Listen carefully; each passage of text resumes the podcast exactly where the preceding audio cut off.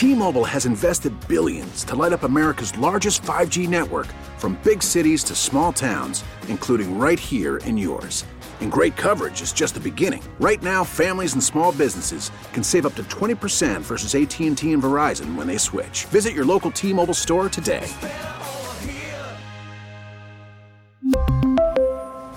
Plan savings with 3 lines of T-Mobile Essentials versus comparable available plans. Plan features and taxes and fees may vary.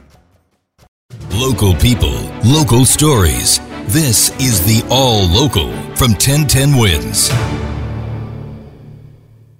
I'm Bridget Quinn, and here are today's top local stories. Ten people have been injured this morning when a Nassau County bus collided with a garbage truck. Happened in Hollis, Queens at about 4.30 in the morning on Hillside Avenue and 191st Street. Police say the bus rear-ended the truck. All of the injuries are described as minor. A lifelong Knicks fan is asking a Manhattan judge to lift the ban that prohibits him from going to Madison Square Garden. Larry Hutcher, an attorney, was prohibited from MSG after he filed suit on behalf of two dozen ticket resellers. And Hutcher tells Newsline the ban is just revenge. It was nothing more than a silly pretext uh, to extract revenge against attorneys who sue Madison Square Garden. There is no basis whatsoever for them to assert any claim on this basis. It is foolish. An attorney repping Madison Square Garden Entertainment says it's MSG's right under New York law to deny entry to Hutcher and any other attorney who sues MSG. The NYPD is investigating Monday's deadly incident at the Roosevelt Avenue subway station as a homicide. Authorities say two men had gotten into a fight after one bumped the other on the platform, and at some point, one of them either fell or was shoved onto the tracks and was hit and killed by a passing F train. 50 year old Carlos Garcia was arrested yesterday on manslaughter charges. It is not clear if those charges will now be upgraded. It is a new home for migrants who were bused to the city from the border, a temporary city of climate controlled tents on Randall's Island.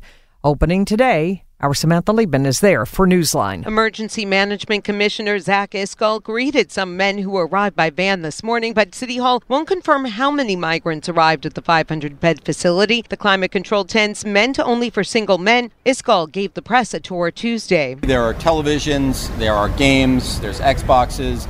Um, you can also see that there are phones that people can make international calls to try and get back in touch with their families. There are also healthcare and social workers to help the migrants find their way. An hourly bus can take them off the island. We needed a, a different type of operation that gave us the time and space to welcome people, to provide them a warm meal, a shower, a place to sleep. Capacity can be doubled, but the hope is that the president's newly announced policy of turning back Venezuelan migrants will slow the pace. The number of migrants now topping 20,000 in the city. Samantha Liebman, 1010 wins on Randall's Island a protest on the steps of City Hall this morning against the proposed rezoning of the Astoria waterfront.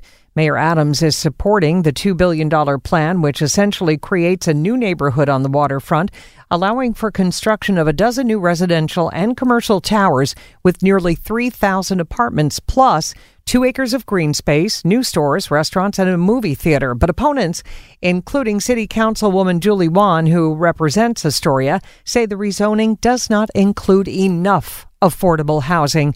Testimony is being heard today on the proposal ahead of the council's vote in November. Thanks for listening to the All Local from 1010 WINS. And for the latest news, traffic, and weather, tune to 1010 WINS, visit 1010wins.com, or download the Odyssey app to take us wherever you go.